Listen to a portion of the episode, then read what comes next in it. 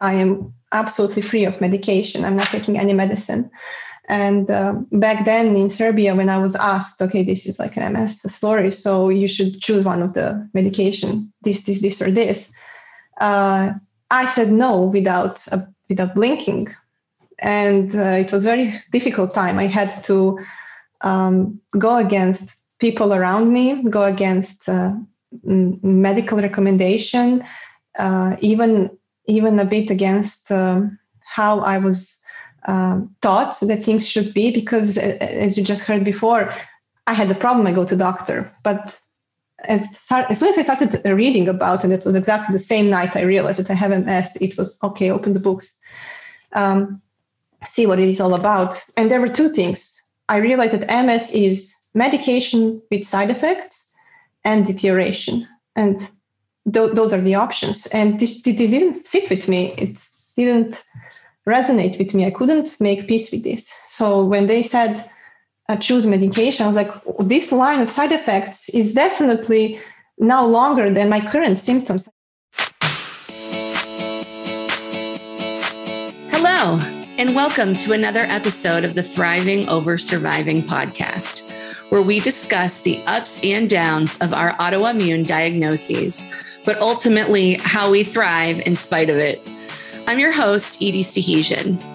I was diagnosed in 2015 with multiple sclerosis.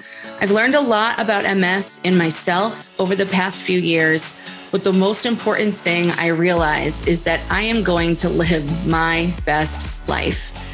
And that is what thriving means to me. But what thriving means to each person is different. And that's what we explore on this show. My core values are growth and humor. So, my goal is to learn a bit and enjoy ourselves while we're building community.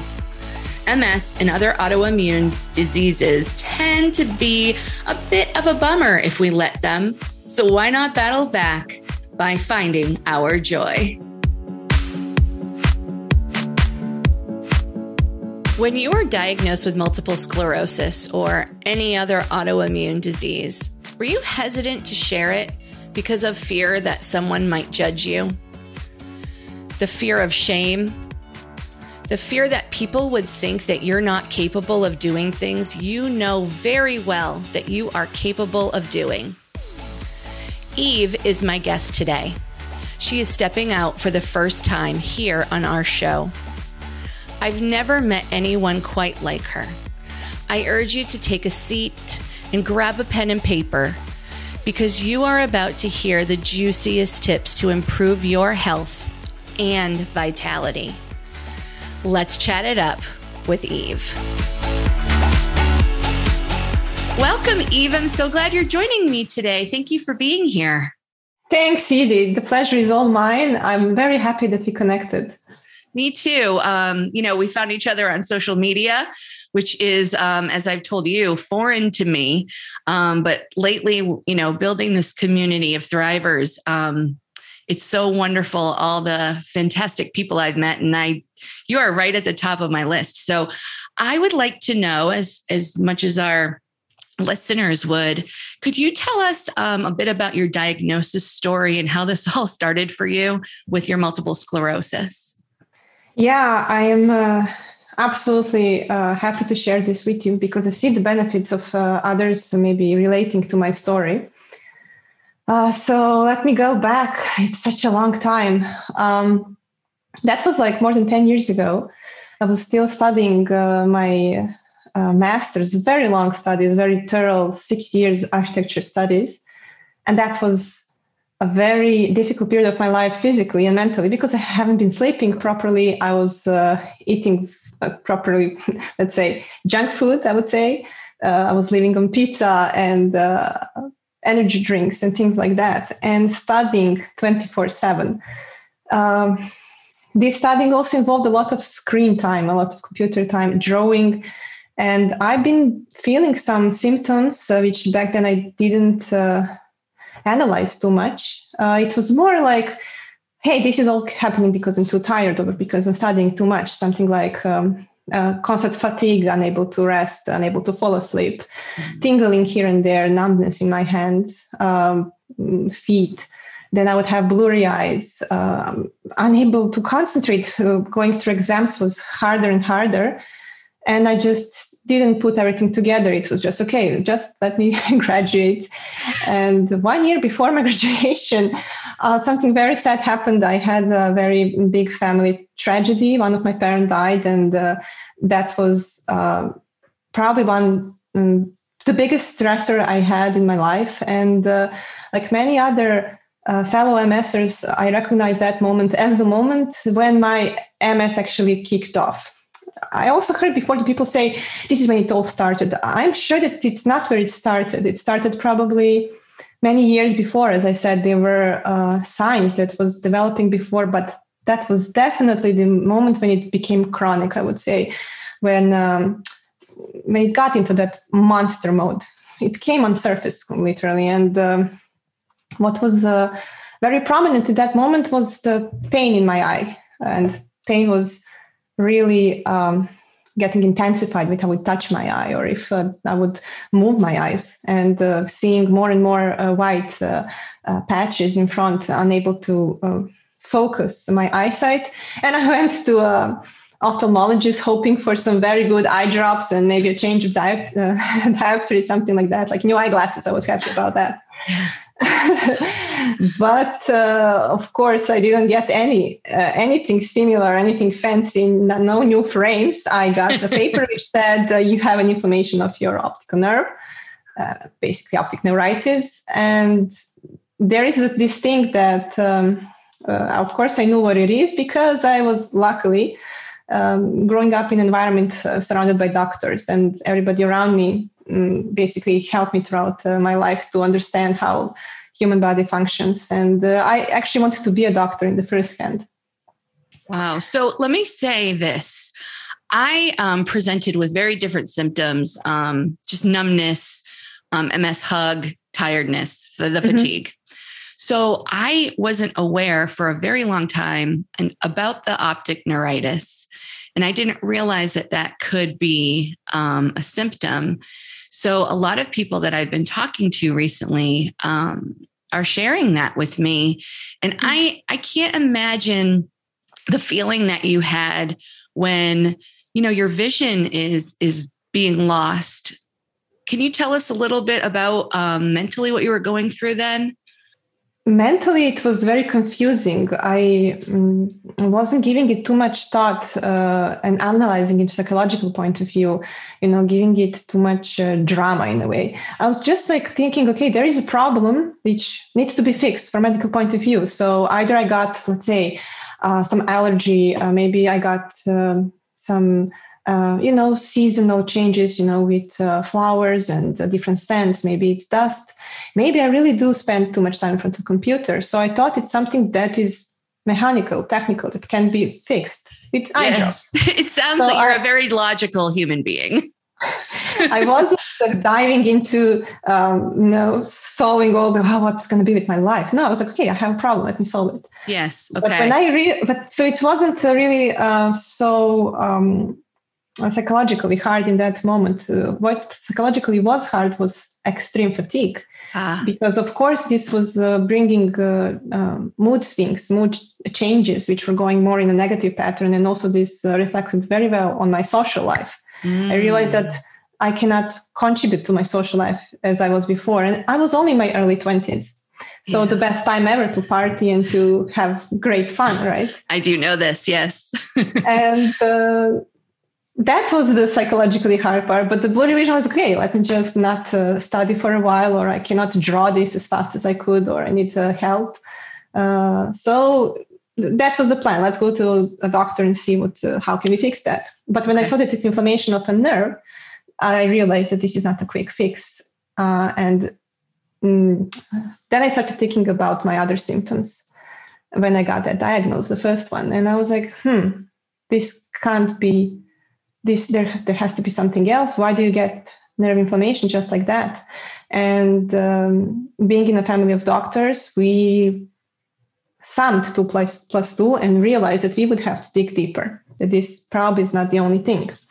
And let's just eliminate some brain issues. Let's do an MRI. so elimination of brain issue didn't uh, brought any elimination. I um, realized we have, um, uh, let's say, they found a lesion in the center of my corpus callosum in my brain, and uh, that was it.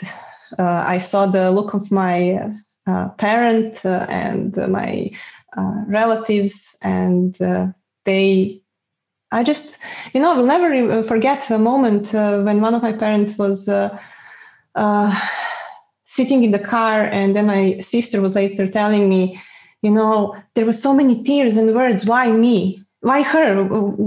Please let it be me, just not to her. You know, if this is happening to her, no, let it be me. And I found that just uh, years ago when it was so heartbreaking, you know, uh, that they took it very badly so, of course, what is it? Is it cancer? Is it something else? So, I was hospitalized for 10 days uh, and did my full body scan, head to toe. Um, basically, the word MS started popping more and more from one neurologist to another neurologist, and it was in 10 days basically clear that it's uh, probably MS. So, looking into other cases, I got diagnosed quite fast because I know many other people with, uh, with MS sometimes spend two or three years trying to get a diagnosis. And for me, it was like 10 days, and that was it. It's MS. Wow. So, let me ask you, where were you when this happened? I uh, currently I'm speaking to you from the Netherlands, okay. but I, I used to live in different countries throughout time. I uh, I lived uh, shortly in uh, in Spain. I lived in Bulgaria shortly, and I actually uh, I was uh, uh, back then in Belgrade in Serbia. Uh-huh. that is my hometown, and their approach to medical system is much more flexible than in maybe Western countries in Europe, for example. Because um, if you want, you can you can have the access to any type of testing just because you want or you can afford it. for example, here in the Netherlands, medical system is very top down, protocol driven. And you cannot uh, by yourself go and do some tests just because you suspect something. So maybe I also that was a lucky coincidence that I could uh, go and just make sure, from my point of view, with my knowledge, let's do some tests, you know.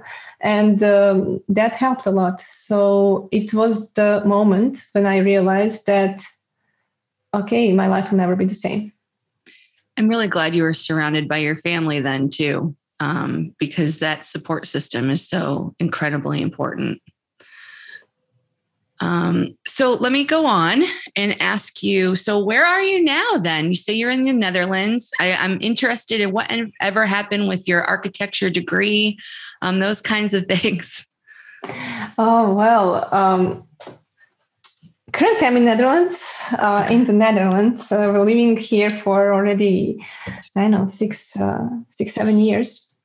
And um, in the meantime, I uh, finalized another master studies and also started a PhD and uh, worked uh, in different countries. And currently, I'm a researcher. I am interested in uh, and specialized in uh, urban environment and climate change. So I'm totally green and sustainable, which goes together with my natural healing uh, lifestyle. Um, and also being a researcher professionally, it couldn't be any way different because I am very um, curious and very interested and a researcher personally, I think, which also helped uh, to, to bring me where I am today in my healing path. Do you say you have a plant-based diet then? I, I there is no label. I mean, I did so many things. There's I, I there is no such label. Basically, what I eat it's uh, fruits, vegetables, seeds, nuts. I wouldn't know what to tell you apart from that. You know, sometimes I indulge. I find some very good uh, uh, coconut yogurt uh, here in here in Netherlands. The conscious about veganism and organic, it's like over the top. So I'm lucky to be here. So you can find those type of products, and you know, but uh, even then they started now fortifying them, adding things to them. So it's very hard to find a good plant-based product. So I wouldn't give you a label for that. I wouldn't know what to say. So it's like raw with seeds and nuts.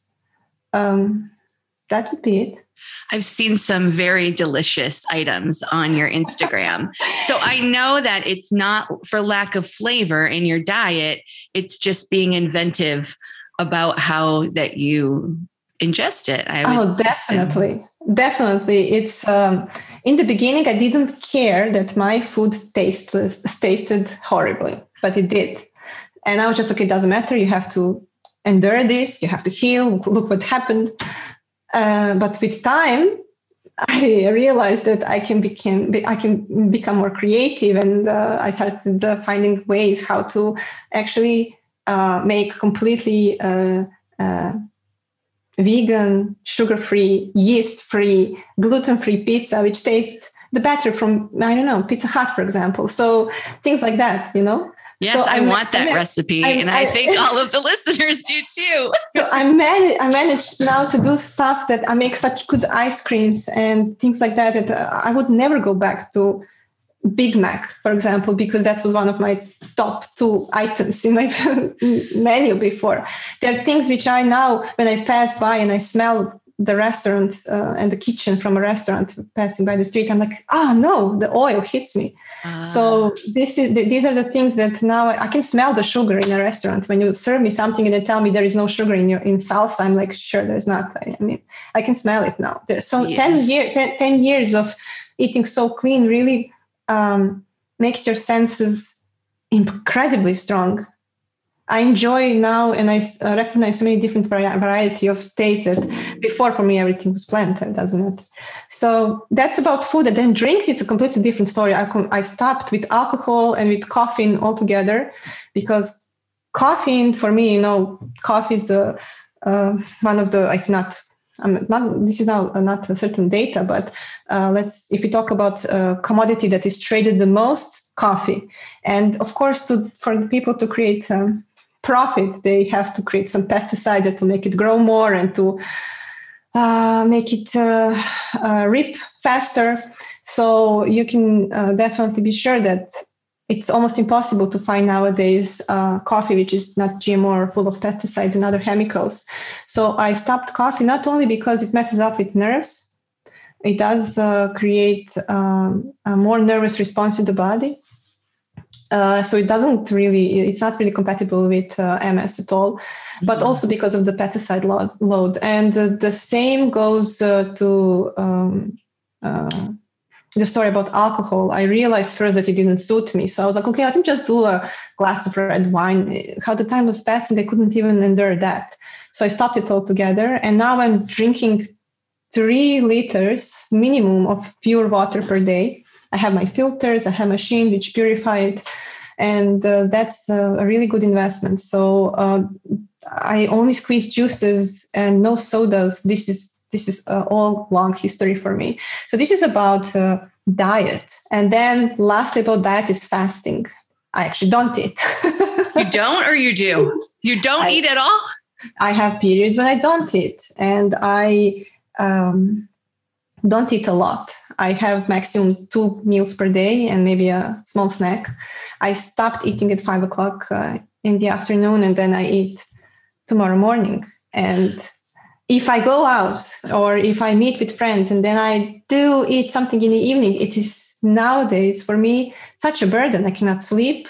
It really messes me up completely. So the I feel best when I go to my bed with empty stomach and when I start my day with water and then I eat and uh, I stop eating, uh, yeah, five, six o'clock maximum. So you don't look emaciated by any means. I mean, no, I'm not, look I'm not, healthy. I'm not so hangry, if that's what you mean. Yes. so, I mean, hungry. when you get hungry, you eat and you eat in these parameters, and that's what works for you. Am I right to say that? Uh, definitely. I have to say that I was fighting my cravings at least six, seven years. I was fighting cravings like crazy. I was detoxing from sugar several years, from carbs, uh, I mean, bad carbs, not vegetable carbs, for example, mm-hmm. uh, several years. It was horrible. I had, uh, you know, when you think about, uh, there is this another research which tells you that uh, it's a fact that part of the brain which reacts to sugar or this bad carb, let's say pastry, is the same part of brain which reacts when you take some drugs like cocaine. So basically creates the same kind of addiction. So we are basically all addicted to sugar and to sugars. So um, right here, right here. Uh, so yeah, I'm one of yeah. those people. Yes, for sure. So, so this is also this is revelation. I was like, basically, okay, I don't want to be that person anymore, and this is definitely bad for me. So um, the food industry is not stupid in a way. You know, they know what to put in their food, so people will come back and buy it again. Mm-hmm. And um, it's a completely different story, but it also helped me uh, make this change consciously, mindfully, very fast. So that's that's the food part. I will go to body now. Okay. I'm excited. Right. I've learned so much from just the last 10 minutes. So yay, let's hear the, okay. The, yes. The body part uh, started first with uh, learning how to sleep again. Um, there is this story about us as adults forgetting how to sleep, which is um, uh, something that hit me like a truck. I realized that I did forget how to sleep because there are things that you need to do before you go to sleep or to be able to go into a deep sleep and to actually wake up rested. And um, there are techniques that you can do to uh, go back to the mm, period when you were a child, when you slept actually normally. So, so going back to normal sleep was the first thing I did uh, from the body point of view. And then. Um, what is normal um, sleep? What does that entail for you? So, normal, um, I went to a sleep clinic and I asked here when I was in Netherlands somebody to look uh, at my brain waves and to explain to me how to sleep because I read a lot about this and I wanted somebody to confirm that I am a terrible sleeper. And they confirmed. So basically, you sleep with hundreds of electrodes on your body and they monitor you for uh, sometimes 48 hours. You sleep either in their hospital or uh, or you sleep at home, and then you give them the equipment. They uh, read your brain uh, waves, and then they see how many times did you wake up? Do you snore? Do you have apnea? Do you dream? Uh, how many times or ever if you went to a deep sleep? Um, when did you wake up? How long did it take to sleep? do you have um, how do you call this when you move a lot around the bed when you sleep you know? Are, do you have restless leg syndrome? That's how it's called. Yes. And they can check all of these things. So my results came you know like you don't sleep at all. You cannot even go to a deep uh, uh, sleep and that's why you're not rested. And then uh, it's uh, its uh, recommendation is that uh, from doctors now officially they told me that i have to actually fall asleep before 10 o'clock because the sleep that is m- the most gives the, the ref- this refreshed feeling in the morning happens between 10 and 30 and 1 o'clock in the in the night. So this is when you should sleep actually. And i, I go to sleep at 12.30 so i should go to sleep earlier and wake up earlier in order to catch that moment when body physiologically wants to rest. Our genes made are made in such a way that our body physiologically needs to rest in those moments. And also depends on uh, the environment you have to create it in such a way that it's uh, that you don't expose yourself to blue light before sleeping that you do some uh, light exercises or relaxation and not to eat before sleep because your body then doesn't sleep it digests. So you cannot rest if you're whole night digesting the donuts or, or pizza or, or pastas or whatever or alcohol. So you have to mm, leave your stomach flat and empty and allow your body to do other things because during sleep you actually heal. You don't heal now when we talk or when we eat. You heal while you're sleeping. So if you're not sleeping, then you will not heal. And if you're not sleeping properly when you should, no point. And what, what are you doing? So the first thing was to get back to right sleeping. So it's so interesting because I call sleep recovery, right? That's your time to recover from your day. But I, I don't know. I've never thought of a lot of those things that you mentioned, um, especially about the time frame in which you sleep. Mm-hmm. Um, I just know that you're supposed to have a certain amount of hours in your sleep schedule. Okay. Um, but not necessarily when you sleep. So, um, super curious. Do you have any opinions about napping? Oh yes. Um, basically, uh, I was very happy when I went to that sleep clinic uh, because they asked me, "Okay, do you nap?" Because you know often people who uh, report being um, fatigued when they upon waking up uh, those are the ones who sleep during the day you know? And i was like okay is that a bad thing? And uh, apparently it is a bad thing. So um, that's one of the theories. So if you want to believe it believe it. I mean i'm not taking any of these theories like um, so uh, bluntly. I tried them all and i tried to nap and it it didn't work it didn't work for me. I was really like hit by a train. So um, i tried it for a few months and i was like okay it must be something that's going to bring my fatigue to a better state but uh, uh, um, napping throughout the day is not one. What helps the best for me is if i go to bed around 11 i cheat a bit and i wake up around i know 6 that's best for me. Um, but of course I, uh, everybody has their own biorhythm inner clocks and you have to find what's good for you but i think for everybody it's better if they go to bed a bit earlier.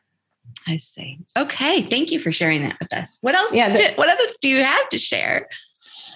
Uh, body.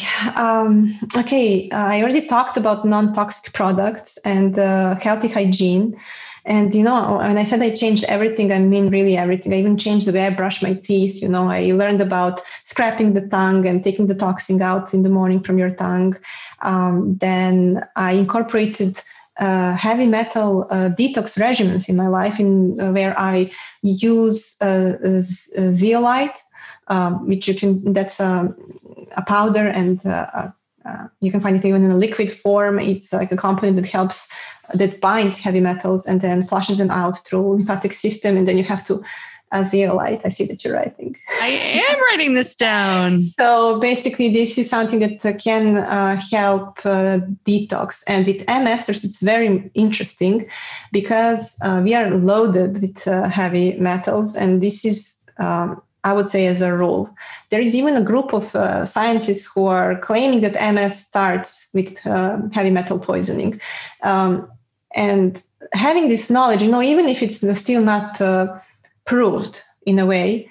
Uh, there's so many practices that are making me angry, you know, because they're giving MS patients contrast when they're doing MRI, which is uh, uh, uh, loaded with heavy metals. So gadolinium, what what is called uh, the contrast, um, helps your lesions light up, glow in dark, right? So what I mean, what glows in dark? Metal, right?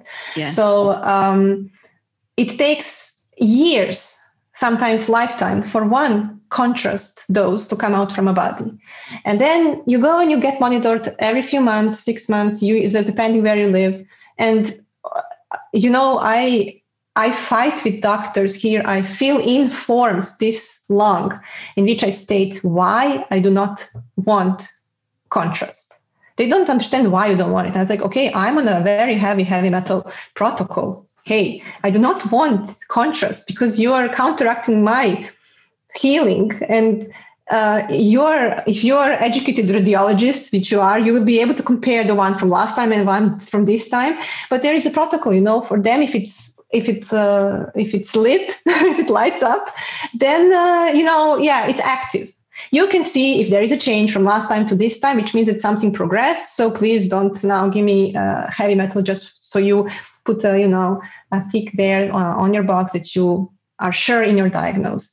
So uh, all this reading about uh, heavy metal exposure also made me aware that I shouldn't agree uh, on accepting whatever I want. So I incorporated incorporated it in my daily life because you have so water is full of heavy metal. Uh, uh, everything that you bring in your house it's full of heavy metal. So you have to constantly make sure that your uh, toxin load is reduced. So that's a big, uh, big chunk of work for me. And I think that since I reduced it, because you can measure it through hair, through urine, through blood, you can do different things. How to, you can measure it, okay, and you can see how with time um, it um, it reduces, and then you see how you feel better and better, how actually less and less you have it. And then, of course, you have to drink a lot of water to be able to get these things out. Get it out, right? Yeah. So that's about uh, body part as well. I take cold showers um, cold shower. I live in a country where, again, uh, a famous Iceman, Wim Hof, lives. Um, that's a guy who um, I'm so grateful for him. He's um, uh, an amazing inspiration. Uh, he created a um, uh, cold shower movement in a way. He made it mainstream. And I think it's very important because when I started um, studying about uh, cold exposure, I knew about wet cold blankets and things like that. But then this person, he um, nailed it really. It's something to look uh, into. And I don't uh, shower anymore with hot water. If I do, then I uh, finish it with very cold and I um, and I don't skip this routine anymore because this elevates your uh, metabolism and autoimmunity is actually low metabolic problem. So your your metabolism is low. You, you have hypometabolism. So uh, that's why elevating metabolism metabolic process in your body with cold shower for example as one practice it's very important for uh, any chronic issue i would say. Doesn't it also reduce the inflammation? Exactly so um, I've been doing it since we spoke last, and um, I love it. It also wakes me up a bit too, yes, right? Exactly. So um, I just feel like it's a great way to start my day. So I thank you for that tip for sure. Definitely, it also um, uh, makes your skin look tighter and shinier, and your hair is better. So it's not only you know, it's also something outside so to look forward to. I, I also need those things. So yeah, everybody win-win. Okay, so coach, uh, the biggest thing that I, of course, would have said first was exercising. So there is no day when I don't exercise uh, anymore. I was so lazy when I was in my 20s, and uh, I just uh, had good genes and good metabolism, and I always looked fit. And whatever I ate, I would never gain uh, uh, weight, and I was so grateful for that. But uh, it didn't help me create any good habits in that regard.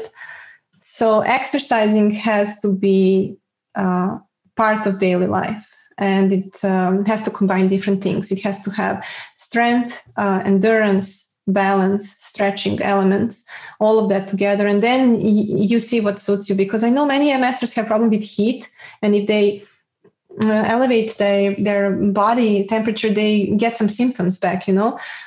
Uh, for me i don't mind heat. I actually have problem with the cold so um, i can exercise whatever I want in a way, but what suits me best is yoga, body balance, uh, um, something that is easy um, but uh, challenging. It has to be challenging, otherwise it gets boring. And I change all the time. And I started this actually by working with professionals, with finding a very good physiotherapist uh, who um, showed me what is good for MS, what I need to pay attention to um, because there's so many things that with time happen that we're not aware of. For example, with MS, if you struggle with balance, um, uh, foot will feet will start compensating, and you will either start um, walking a bit on the outside of your soles.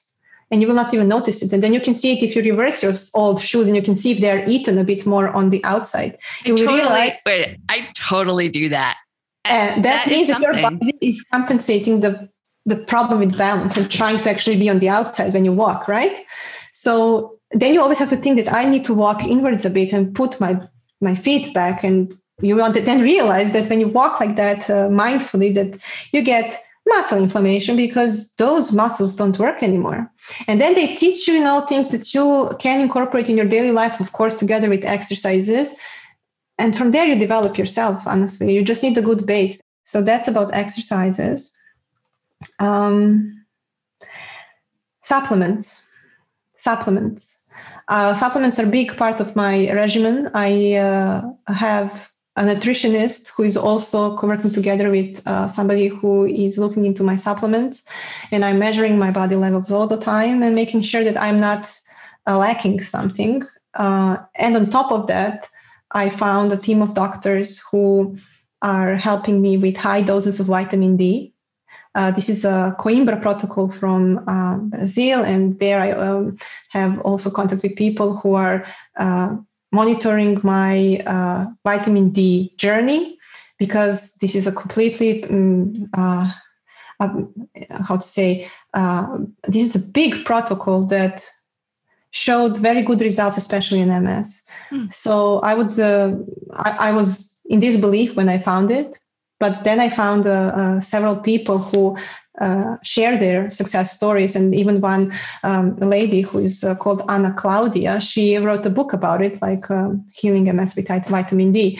And she inspired me to go dive, to, to deep dive, uh, dive into supplement star, phase. So that's also one part of for the body that I want to emphasize. And uh, the last one, it's therapies that I found useful. One is infrared. I do infrared every day. I bought a lamp, and it's very important what lamp you buy. It's about the wavelengths. Not all wavelengths of infrared light are healing. Some are, some are actually not good for you. So you have to investigate what type of lamp and what waves you should buy uh, and how to use it. And then I also have a team of doctors which are supporting me in um, um, some traditional um, therapies, with some traditional approaches from Eastern medicine, like uh, uh, traditional Chinese or traditional Japanese medicine, uh, homeopathy, bioresonance, acupuncture. Um, I dived also deep into quantum medicine and healing with frequencies. And then I would um, uh, also have some Ayurvedic massages and treatments. And every month I alter from one to another, just uh, get giving my body boost from this and boost from that, and all that together as a cocktail makes me feel like on on uh, seven heaven. When I step out of the massage parlor, I feel like a different person. Yeah. It, it doesn't last um, a tremendously long time, but my body just feels like it's been reset. Um, so I I make sure that I do that monthly, at least monthly um, just to get that. I tried the acupuncture. It did not work for me, although I know it works for many MSers um, and just gives you a little boost, um, feeling the right way, the way that you, you know, are used to feeling prior. Um, but uh, yeah, that massage is like the jam for me. So yeah. tell us, tell us a little bit about, um, because you, you're very structured, you're very regimented. Um, how do you keep your mind right? Yeah, maybe it's um, that is the last part of my tip um, tip list. Maybe because I'm so pragmatic and uh, focused, um, that's why it, all of these things that I numbered uh, to me they came so easy because I just gathered so um, many information. I created uh, a repository of uh, data that is beyond comprehensive, and uh, then I started incorporating one by one, and each and every that I tried, some worked better than other, but they all brought some benefit. But uh, then I realized that even though I was feeling physically good, I would sometimes realize that I am getting a bit anxious, or that my mood is often down, or that I just cannot recognize myself. As you just said earlier, to go back to my old self, just to remember who who who am I? What am I doing? You know, I was so caught up in all this healing that um, uh, mental part uh, remained a bit untreated in a way. And I picked it up last, and I shouldn't have. I should have uh, do it either partly or the first thing. So the mind part was uh, very interesting for me. I actually just went to my neurologist and said, I need to talk to somebody who's going to help me accept this diagnosis. And they're like, accept? It's like 10 years.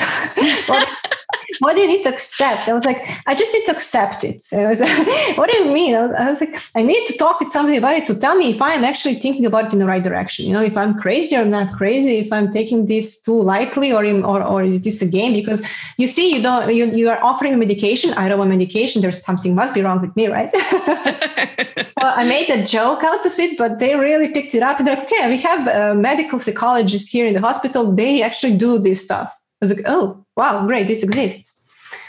And there I was, and the discussion went into complete. It's like a cognitive therapy. You talk about your MS or with, how do you how do you feel about it. But literally after one session, it didn't go in that direction anymore. Uh, I we started talking about my some other things, and I, and traumas started popping out, and I realized that how the time was passing that we are talking about my traumas, not about MS. And then I stop for a second.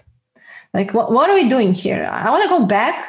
MS is my problem. I don't want to talk about when my parent died or, or I know the war or I know like uh, um, communication with these people or some bad relationships or, uh, you know, my personality issues. I want to talk about that. like, yeah, but you have problem with MS because you have, you didn't solve these other issues. I was like, uh-huh. And, and, and then he said, maybe even got MS because you didn't solve these other issues. And I was like, uh-huh, right. and I was like, okay. So that was like, geez, I have to, I have to then um, deal with myself. Actually, I realized I have to deal with myself, and it was a huge resistance in the beginning, because of course I thought I'm the best, I know the best. Look what I managed with any medication. I don't need, I, I don't need to change it's so such a such a childish thing. I didn't want to change. I didn't. It was it was a blunt resistance. I mean, somebody tells you you need to change. I mean, will you do it? Why would you do it? And only if you realize yourself that something with you is not as good as you want to admit it is. So you don't want to admit it. So I started admitting things and I started making lists and I was like, okay, Ivana, what, you know, what are those things that you know that are not, not good for you, but you just, you just pretend like they are great and you are hiding them so good from the world and yourself. And whoa, what popped out? It was a huge list. Um, and I realized that I do need some work on me, right? Some me time uh, and I start, okay, I, I had the same approach like to the body and environment. Okay, then, okay, what can be done? Bam, bam, bam. Find the practices, find the therapies, find the approaches, techniques. Because, and you know, you, you need to give me a homework and I'm going to do it.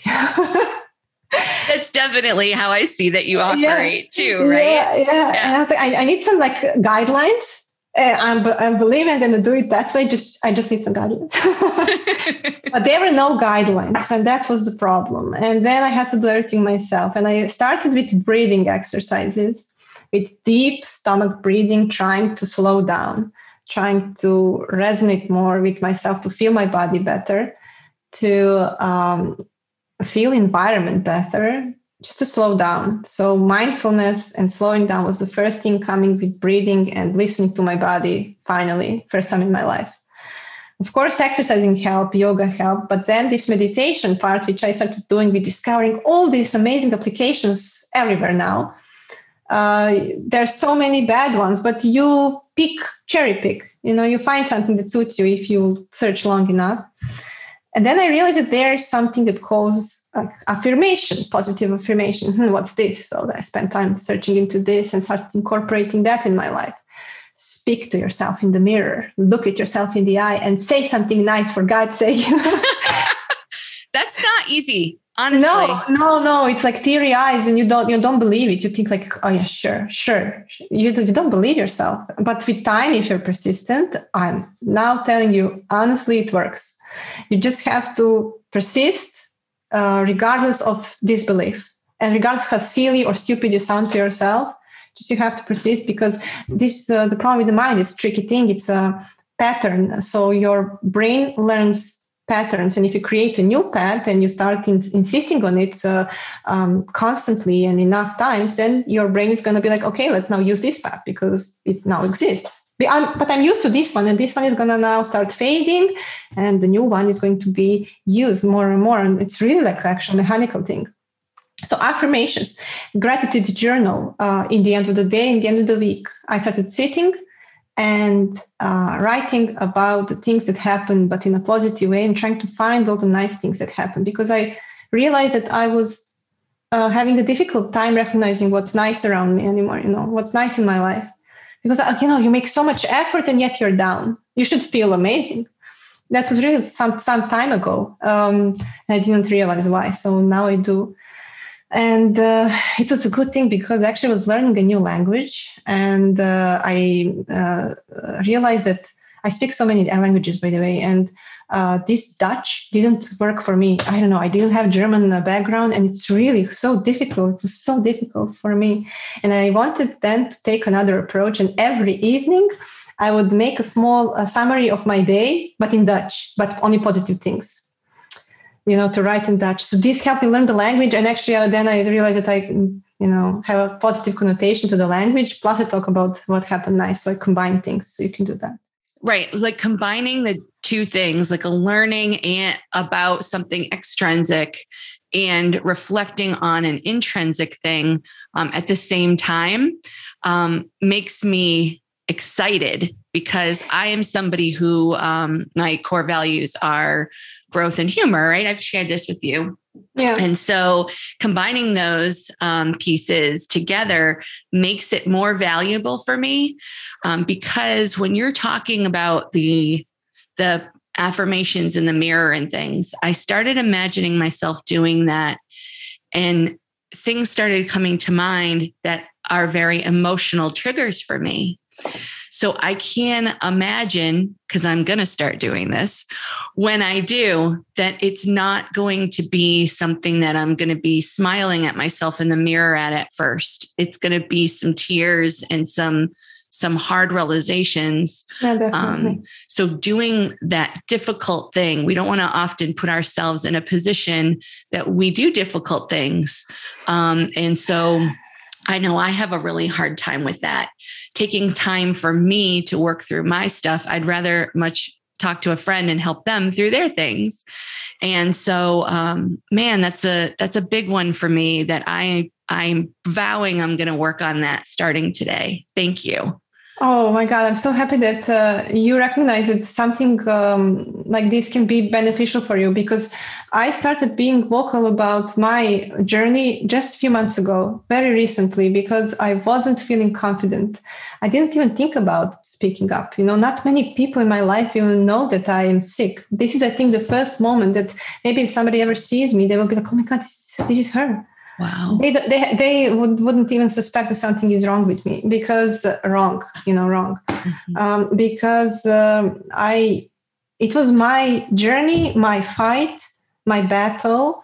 And I, I by, by nature, I'm not somebody who imposes uh, myself or in a way um, seeks, I'm very, uh, it's very hard for me to seek help as well and you also have to work on that by the way because many people with with ms actually are like that they are they are very toughen themselves.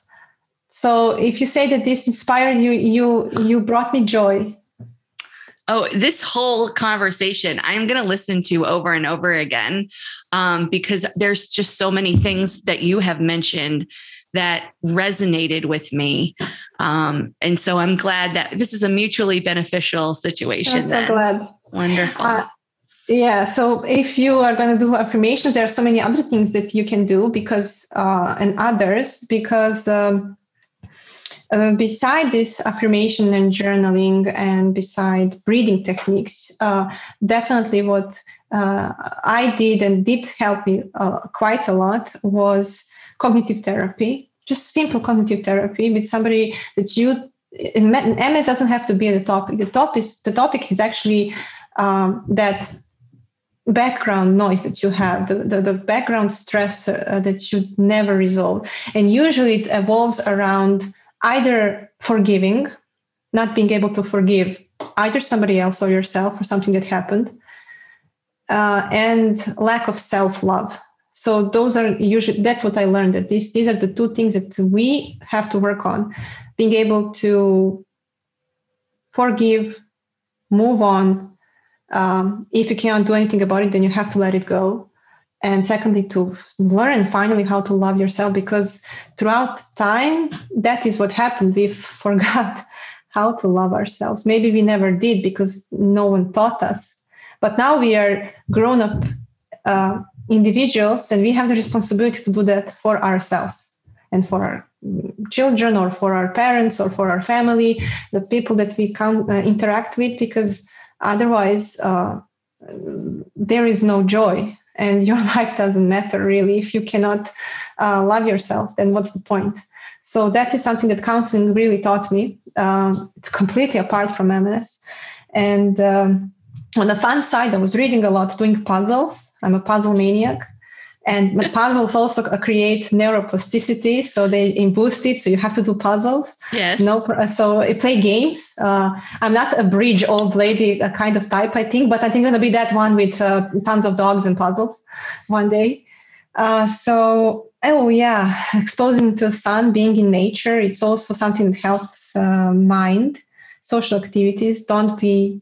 I realized that there were so many moments in which I was um, uh, withdrawing, um, just uh, diving in books and diving in my new protocols and all these uh, schemes. What I'm going to do next and how I'm going to find uh, these people or how I'm going to incorporate this practice.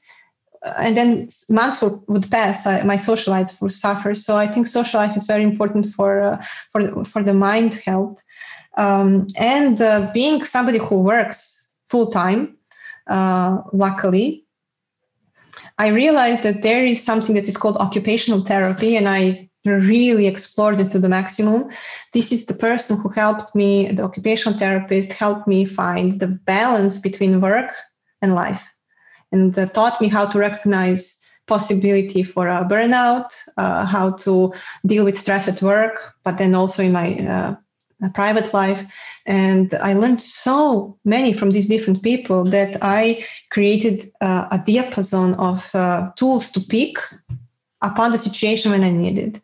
So now I find myself, um, how to say, um, reflecting, uh, self reflecting differently also talking with other people completely differently with a lot of understanding with a lot of calmness thinking before talking which was never the case before.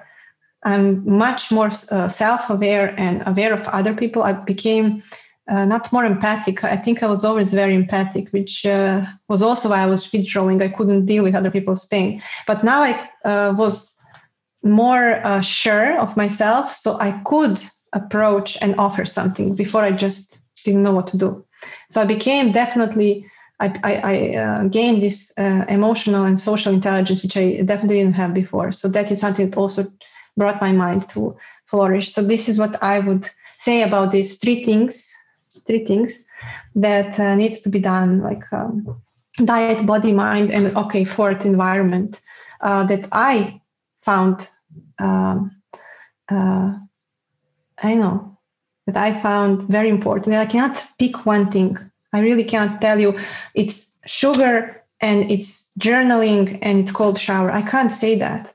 I have to tell you that all of the all of the things are equally important. Maybe a sequence, something should have come before.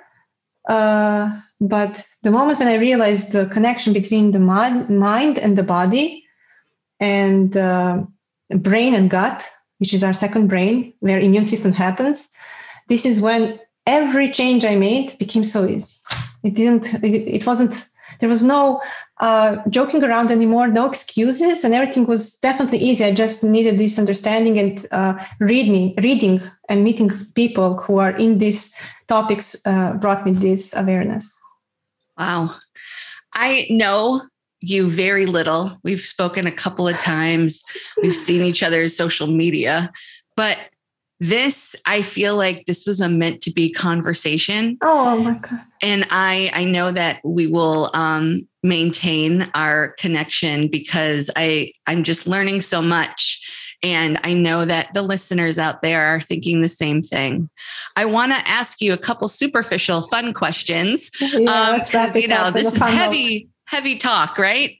So yeah. um let's see. What makes you laugh eve Oh my God. Um, my dog, I have a super uh, uh, a hyperactive dog. and uh, uh, it is inspiring how this being never uh, uh, runs, it never runs tired of being exciting to see me, exciting to do things, exciting to be, to do anything. I mean, such a positive attitude. I mean, so, so, so good to have a dog, I have to say. I mean, this dog is my, um, you know, sweetheart. So dog is definitely first uh, thing because she's always around me, and you know that I cannot miss her. Uh, I have to say that uh, I have a partner who uh, has a brilliant sense of humor. And this is something that I love the most uh, in him. And uh, this is something that I couldn't live without. So his sense of humor is like this intelligence it's, it blows me uh, away from all this planet Earth and this universe when when he says it's enough for him. Sometimes I need to see you know what he thinks because we already uh, you know for a very long time together. Uh, we read each other, and uh, he definitely makes me laugh. But uh, on the other hand, uh, Friends TV show, and I was crying now for the reunion. so Friends TV show. I like anything that Tim Burton creates. I am a fan of uh, uh, Beetlejuice from 1988, for example. When I, when I was in New York, I went to a show uh, for Beetlejuice that was uh, a remake, and it was, I think, one of the best moments of my life. Uh, so his humor, it's like very dark but very juicy, so I love it. And even today, I didn't know we are gonna have a video. I thought it's gonna be audio. So even I have a small pin from Beetlejuice. I it is Beetlejuice. I so, love that. So uh, really, I'm not doing this for the show. it's a real deal. that is wonderful. I yeah, I can totally relate to yeah. to what you're saying about that. It yeah, totally so, brings me joy. I can watch that movie over and over again. Yeah, definitely Beetlejuice. And the last thing it would be improv classes because I do improv, and uh, when I whenever I go to improv, I think of Michael Scott from the from The Office. Yes. And, and I start laughing. So I don't know if I'm doing improv because of Michael Scott, or I'm doing improv just because I like it, but definitely uh, something that brings uh, life to your bones it's going to improv and you don't have to be a comedian or an actor to to be successful you just have to show up it's really cool wow wow. I would love to see you doing that sometime. That's pretty neat. That is really cool. Do you do it yeah. like um, as a class or do you actually perform in front of an audience? Uh, both. So we have classes where you just like uh, exercise uh, whatever random uh, acts small or longer ones, or sometimes we do organize a small audience for, you know, uh, sometimes it's very small, sometimes it's like a small theater. Uh, it's very scary, but honestly, it goes so fast and it's so quick. Uh, you have no idea what happened, and yet you had so much fun because I don't know if you laughed more, the audience, it doesn't even matter. Mistakes are, al- are allowed, sorry. And it's really, um, yeah, audience and class both. That is so great because talking to you, I'm like, this woman is so driven, intellectual, really focused. I'm so glad you have this outlet um, to express yourself in such a way that brings yeah. such joy to you. That is it's only so recently. Cool. It's only recently that I found it. Um, it's uh, something really that helps. Um, one more question. Well, I if you um, find a song that inspires you or a movie that you like, which one is is the more prevalent thing to you? Uh, currently, I'm obsessing with um, uh, a song from the it's from the Netflix um, uh, series called uh, The New Pope. It's called Semaphore and uh, I can't stop listening to it. I'm even putting it in my posts online because uh, I, I just can't. And it's usually something that happens to me. Either I obsess over a song or an art- artist for a prolonged period of time and I insist on it 24 7. Um, and it's usually something very main uh, that is not mainstream, so something that is not hip or trendy. Um, uh, there is uh, a Milky Chance anything from Milky Chance is something that I would really uh, uh, enjoy. Um, and I like indie as well. Anything that is that has these indie sounds. Um, oh my god, I'm such a teenager. I fell in love with Billie Eilish. Oh, did you? That's yeah. so great. I know you. I'm, I'm like, one of those. Yeah, so the last uh, uh, song from Billie Eilish that uh, she just performed by it, and it was Corona time uh, on the top of the hill. Uh, it, it, was on her channel. I can't, I can't uh, stop about that. So yeah, I'm still a teenager in a way, but Billie Eilish is something that um, I can resonate with, but not in a negative way. She's a bit like um, gloomy at times, but I always find the I find it cheerful. I don't know how. I mean, there must be something odd there. Her voice is spectacular. Soothing. Right? Yeah. Soothing. Yeah. Yeah. So um, tell us, Eve, where we can find you if people want to reach out or um, see what's going on with you. Uh, I currently I could be found only on Instagram. Okay. Um, I have this platform where I share these uh, tips that I talked about. Uh, it's called uh, MS Free Life. Um, and that's the only place. I just recently started discovering some different platforms for uh, uh, talking. Um, I don't even know how, how is it called. Let me let me check here. Um, yeah, I wouldn't know to tell you, but uh, there are so many different. You see, there are so many different outlets out there which I'm not familiar with that I'm trying to now uh, see if I can use. But I think for now I'm going to just stay on Instagram because I like photos, taking photos, and uh, uh, also being an architect, uh, I have this design part uh, in me. So photography, I really enjoy video editing, and I found that uh, Instagram is the best for that. So that's so, MS Free Life. Is there an MS underscore or anything? Life. I think not. Okay, wonderful. I think, so I think not. Okay, MS Free Life, if you want to reach out to Eve um, and see what she's been up to. I can't thank you enough for being here with us today on Thriving Over Surviving. You are the true definition of a big time thriver to me. Um, thank so you. thank you. It was such a pleasure talking to you, and thank you for this opportunity um, and for a very nice surprise. Thank you for joining us for this episode of the Thriving Over Surviving podcast. If you would like to join our growing community of thrivers, there are a lot of ways to do so. Find us on Instagram at Thriving Over Surviving Podcast. Our Facebook group has the same name. Although I am a doctor, my expertise is in educational leadership and not in medicine. The information provided on this show is for community building purposes and not meant to provide medical advice.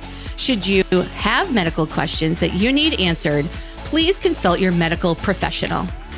We'll see you next time as we chat it up on another episode of Thriving Over Surviving podcast.